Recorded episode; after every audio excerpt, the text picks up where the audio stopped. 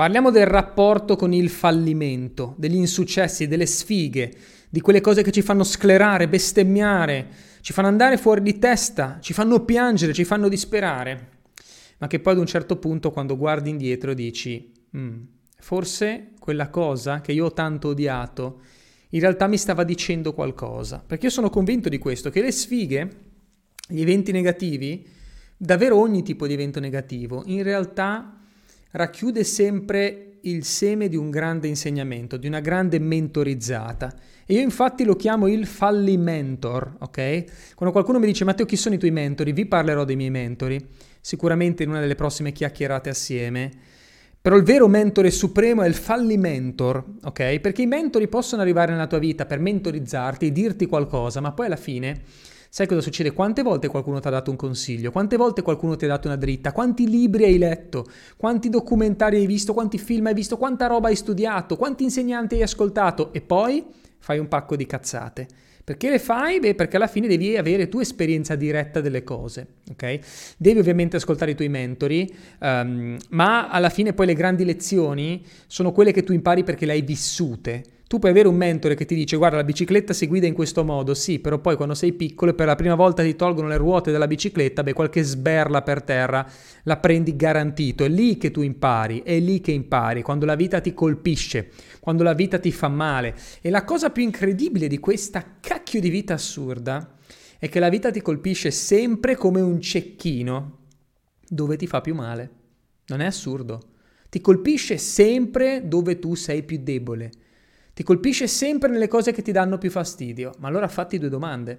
Perché ti colpisce lì? Beh, molto probabilmente perché hai bisogno di imparare qualcosa.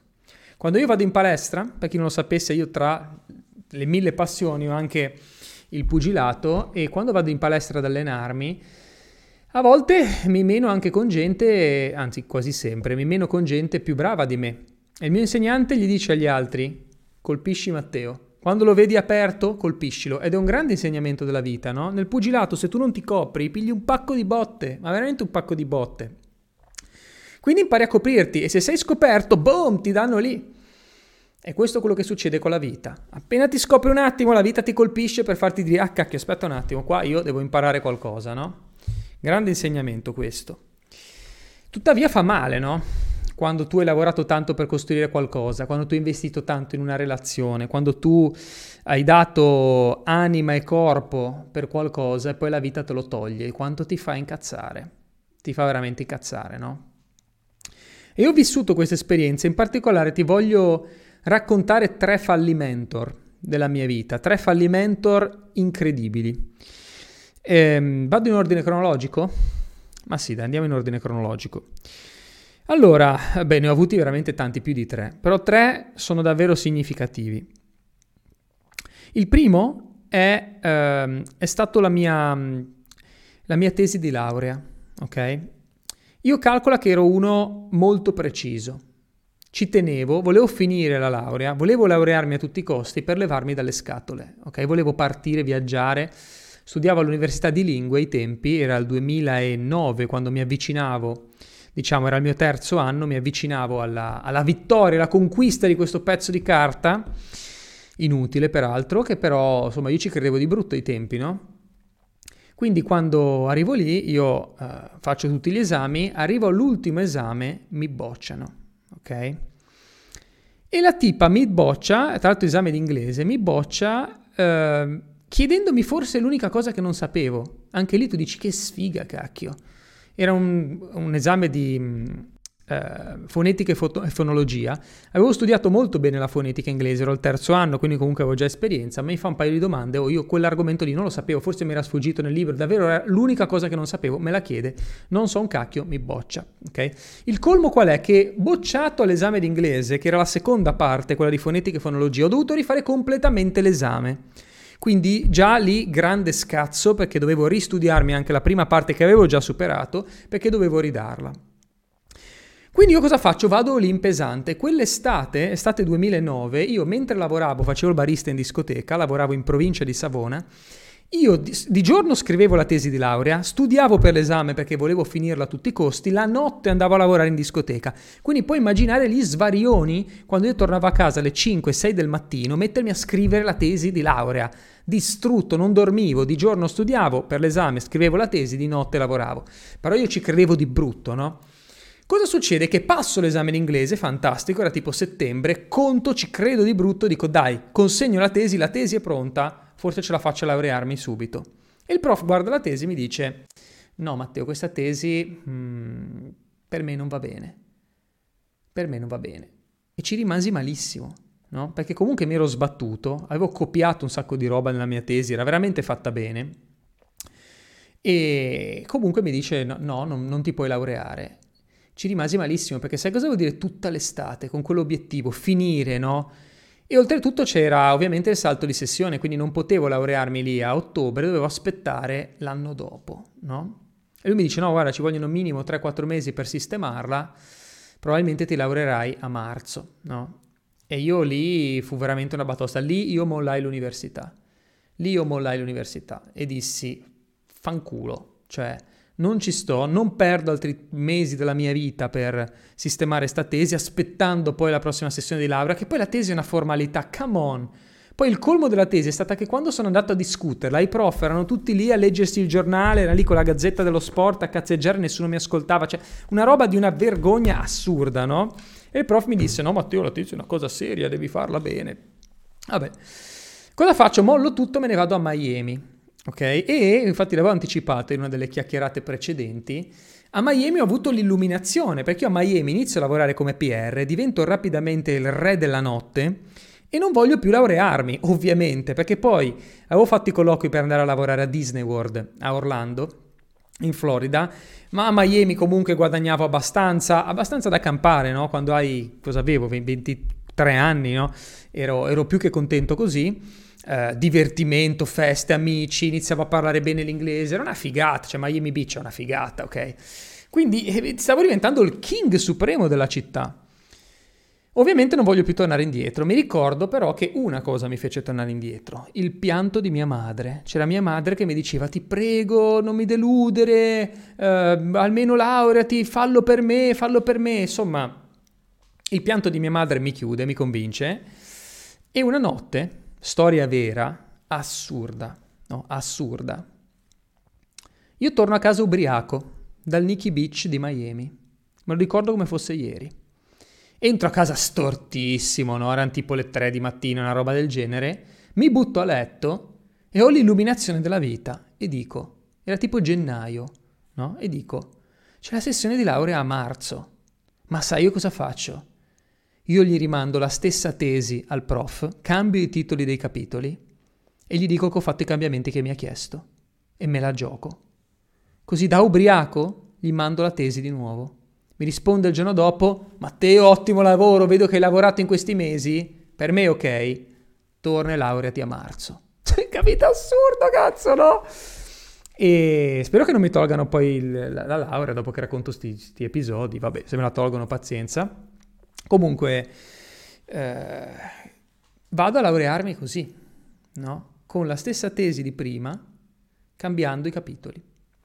Allora, questo fallimentor mi insegnò una delle più grandi eh, verità della mia vita, che poi è diventato un pilastro anche della mia filosofia, cioè agisci comunque, agisci anche se non è perfetto, agisci anche se le condizioni sono contro di te, se tu vuoi una cosa, vattela a prendere anche senza paura, senza paura di fallire, senza paura del no delle persone. Cos'è che poteva succedere? Che il prof mi diceva non hai fatto un cavolo, ti laurei quando la sistemi. Ok, ma non mi costava nulla rischiare, no? Allora ho rischiato, sono andato all in. Primo fallimentor che però mi ha insegnato una grande, insomma, questa qui è una storia lieto fine, no? In realtà, che però mi ha insegnato una grande realtà sulla vita, cioè quella di giocatela sempre comunque, senza paura anche con eh, una certa dose di, di faccia tosta, ok? Però sti big cazzi, quando vuoi una cosa te la devi andare a prendere.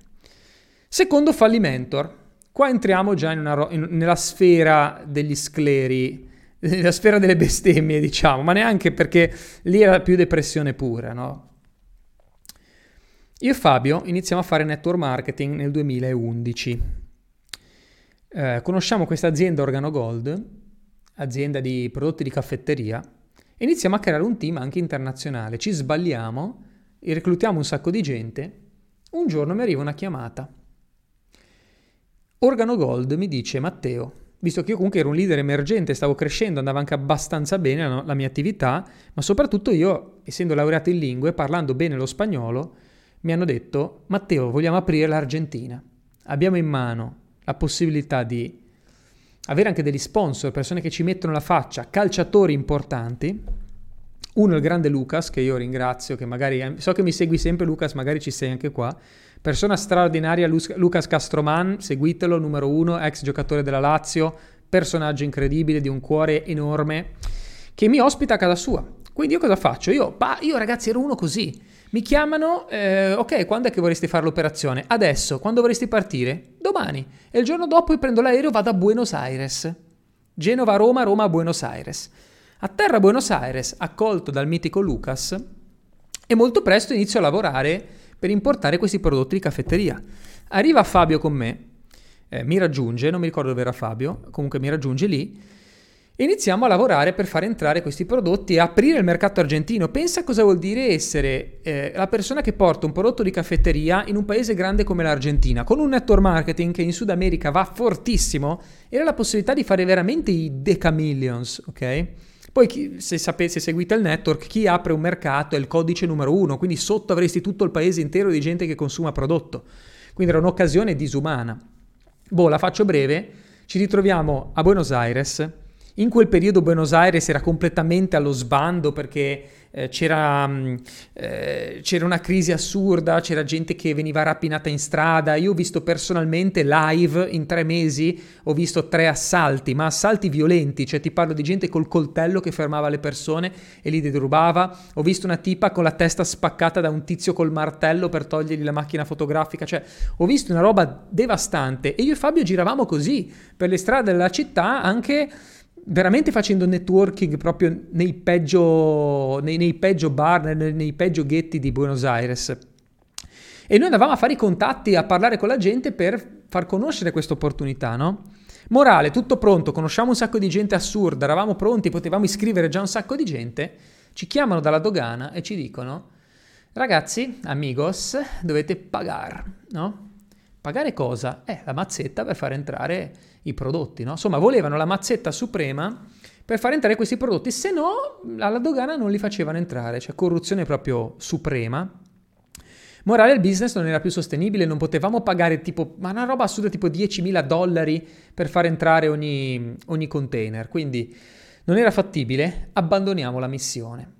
Allora, tu sai cosa vuol dire tre mesi della tua vita, tre mesi senza guadagnare un euro, lavorando tutto il giorno, facendo meeting, parlando con la gente, rischiando la vita, girando nel ghetto di Buenos Aires, per poi sentirti dire abbandoniamo la missione. Io ci rimasi malissimo, malissimo. E mi ricordo ancora quelle notti dove aspettavamo poi le risposte da parte della dogana, da parte di questo, quell'altro. In quelle notti iniziai a studiare digital marketing seriamente. Non avevamo soldi, non potevamo uscire, non potevamo fare nulla. L'unica cosa che avevo era il mio computer scassato e una connessione ad internet, quella ce l'avevamo. Allora io mi mangiavo le mie piadine e le mie come si chiama? Le mie facturas spagnole su questi dolcetti, queste cosettine qua spagnole, eh, argentine, scusatemi, e, ehm, e cazzeggiavo su internet, ok? Lì però io ebbi un'illuminazione. Iniziai a studiare il mio primo mentore online, David Wood, che era il fondatore di Empower Network, che era un network marketing di formazione, uno dei primi network di formazione.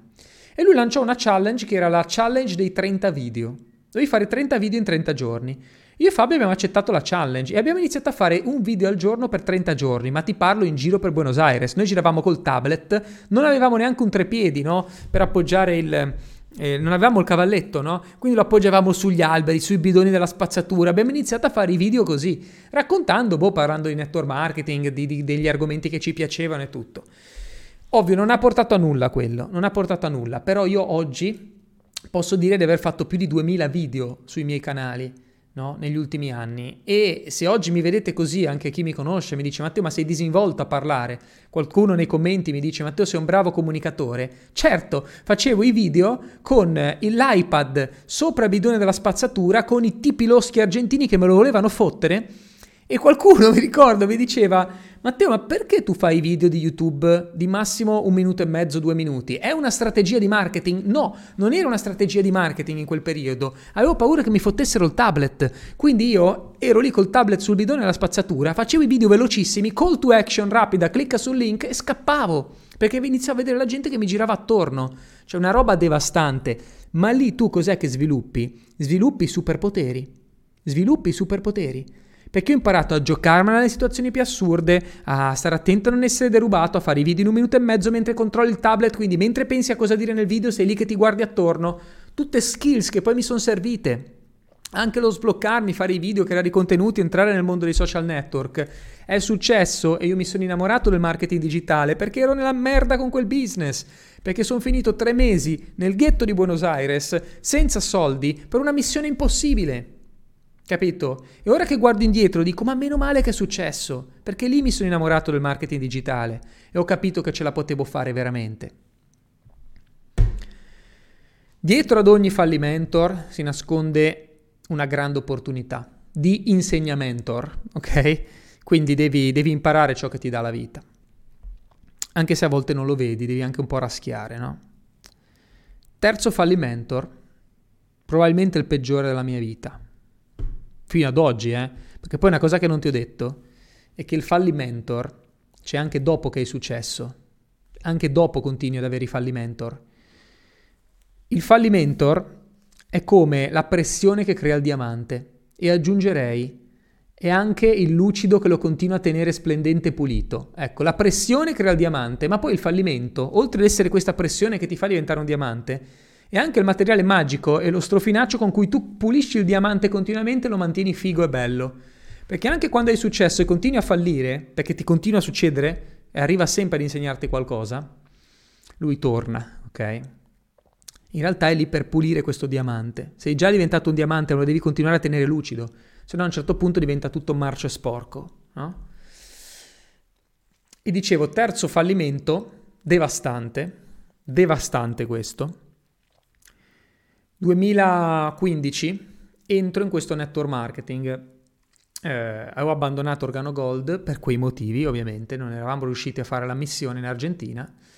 Ed entro in questo programma di affiliazione che si chiama My Advertising Pays, un business di una potenza incredibile. Potevi guadagnare facendo click solamente su dei siti web, guadagnavi pochi centesimi, però era veramente facile iscrivere le persone.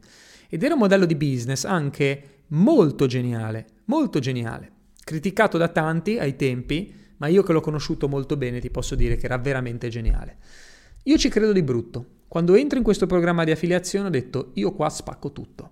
Perché mi piace, perché ci credo, perché è online, non devo più andare in giro a far assaggiare i prodotti, non voglio più prodotti fisici, ok? Perché ho avuto solo casini con i prodotti fisici, volevo una roba digital. Boom, entro e decido di andare all in pesante. Lavoravo sul mio e-commerce e part time lavoravo su questo network. Inizio a iscrivere tante persone. Ai tempi ero già fortissimo online perché studiavo digital marketing ormai dal 2012, era il 2015, erano tre anni che io studiavo digital marketing. Giorno e notte mi ero completamente innamorato, quindi fare video, fare annunci pubblicitari, fare email marketing, ormai sapevo fare tutto. Morale, parto. Sono l'unico a lavorare online perché nel 2015 erano veramente in pochi a saper fare gli annunci pubblicitari, riapparire con retargeting, tutte queste tecniche di marketing potenti che poi insegno nei miei corsi, erano veramente in pochi, insomma spacco tutto.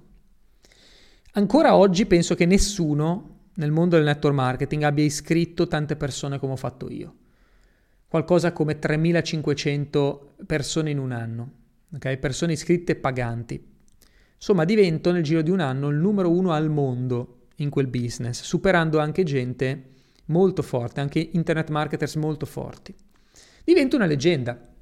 Vado ad un evento, mi ricordo a Barcellona, ed ero tipo Dio, no? Sai la gente che si va a fare le foto con me, era una superstar, perché in quel business nessuno aveva mai fatto i numeri che ho fatto io. Senza rispondere mai al telefono, senza parlare con nessuno, totalmente online, si scrivevano tutti così. dal sistema digitale che avevo creato, no? Quindi acclamato come un dio, foto con tutti, una figata, il mio ego che, che volava, ero gasatissimo. Il giorno dopo torno a casa. Abitavo a Valencia ai tempi, era fine 2015, inizio 2016 più o meno. Email dell'azienda. My advertising page chiude. Chiude. Come chiude? Aveva scammato, in altre parole. Cioè, storie assurde, strane, non so come sia andata realmente. Pare che il processore di pagamenti abbia portato via dei soldi all'azienda. Morale, il business, non so neanche cosa è successo, il business chiude. Chiude. E io ci rimasi veramente male. Primo perché ho tipo 100.000 euro da prendere in commissioni. Primo motivo. Secondo motivo, forse il peggiore, avevo iscritto veramente tanta gente. Ok? Ma veramente tanta gente. Che a quel punto, avendo anche investito dei soldi, non erano tanto felici, no? Ma soprattutto io mi sentivo male, no? Per, per quello che era successo.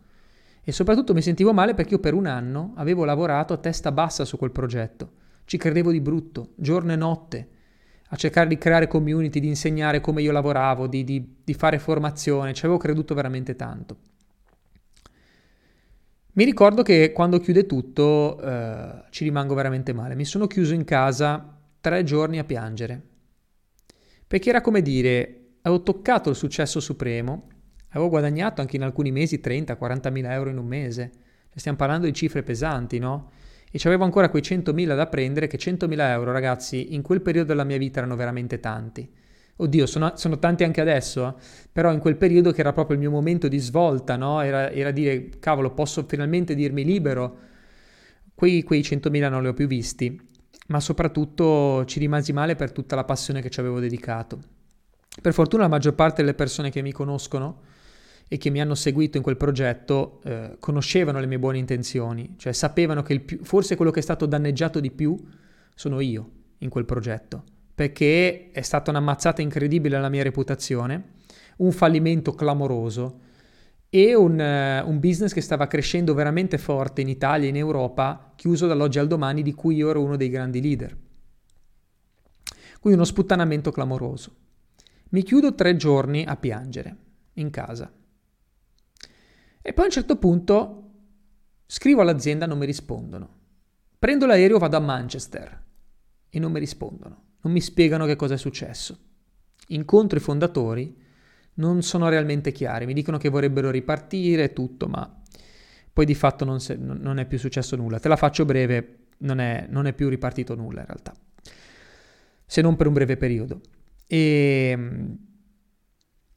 a quel punto mi fermo no? e dico, ok Matteo, cos'è che questo fallimento qui ti sta insegnando?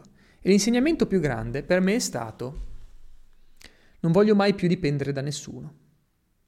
Anche questa volta ho deciso di fidarmi di persone che non sono state dalla mia parte, che mi hanno tradito e che nel momento in cui c'era da metterci la faccia pesante, sono sparite. L'unico che ci ha messo la faccia pesante quando è successo quel casino, sono io, che sono comunque continuato ad andare in diretta, ho comunque risposto a tutti, ho comunque spiegato la situazione, quando tutti gli altri avevano mollato completamente. Allora cos'è che mi sta insegnando la vita qui? Mi sta insegnando che, anzitutto, io devo essere in controllo del mio destino non posso più far dipendere la mia reputazione, il mio successo, um, la mia carriera da altre persone di cui non mi fido al 100%, o meglio, che, che non conosco al 100%. E poi il secondo grande insegnamento è stato andare all in e dire, ma sai una cosa, adesso creo io la mia azienda, metto su io il mio business e non farò mai più nient'altro se non creare i miei business e semmai fare partnership con persone che conosco e di cui mi fido. E così è stato, perché pochi mesi dopo è nata Marketing Genius. Pochi mesi dopo io ho detto, ragazzi, questo è ciò che so fare, voglio insegnare il marketing digitale, è una passione che ho da anni, ho avuto risultati incredibili, perché sfido chiunque a dimostrare i risultati che ho avuto io nell'affiliate marketing, nell'e-commerce, nel network marketing e anche nella vendita diretta con, con le strategie digitali. Questo è ciò che io so fare. ed è nata Marketing Genius. E la cosa incredibile è che la sera in cui ho lanciato Marketing Genius, ed era novembre del 2016, più di 100 persone mi hanno dato fiducia. E da lì è nata una grande community di oggi decine di migliaia di persone che hanno frequentato i nostri percorsi di formazione. Poi da lì ho anche scoperto la mia vocazione vera di essere un coach e un mentore per altre persone. Ma questo quando? Quando ho imparato a fare l'amore con il fallimento e capire che in realtà dietro ad ogni singola sfiga che ti accade c'è dietro un grande insegnamento, una grande lezione di vita che tu devi solamente prendere e accettare e portare avanti. Perché, ti dico una cosa, i migliori giorni della nostra vita devono ancora arrivare, anche quando vedi tutto nero attorno a te, anche quando sembra che tutto stia crollando, rimani dritto di fronte alle macerie, perché oggi, in questa nuova era, solamente le persone forti, strong, che vanno lì, che mantengono una certa etica, una certa energia, sono i leader del futuro. In un mondo che va veramente a pezzi, là fuori mancano persone stabili, persone che rimangono in piedi quando tutto crolla. Se tu diventi questo tipo di persona forte dentro, diventerai un magnete per un sacco di altre persone che vorranno associarsi a te, fare business con te, lavorare con te e crescere assieme a te. Saranno loro a trovarti, perché diventi tu luce per gli altri. E se sei luce, loro vedranno la via. Grazie di cuore come sempre per aver partecipato, un abbraccio e come sempre, all in. Forza!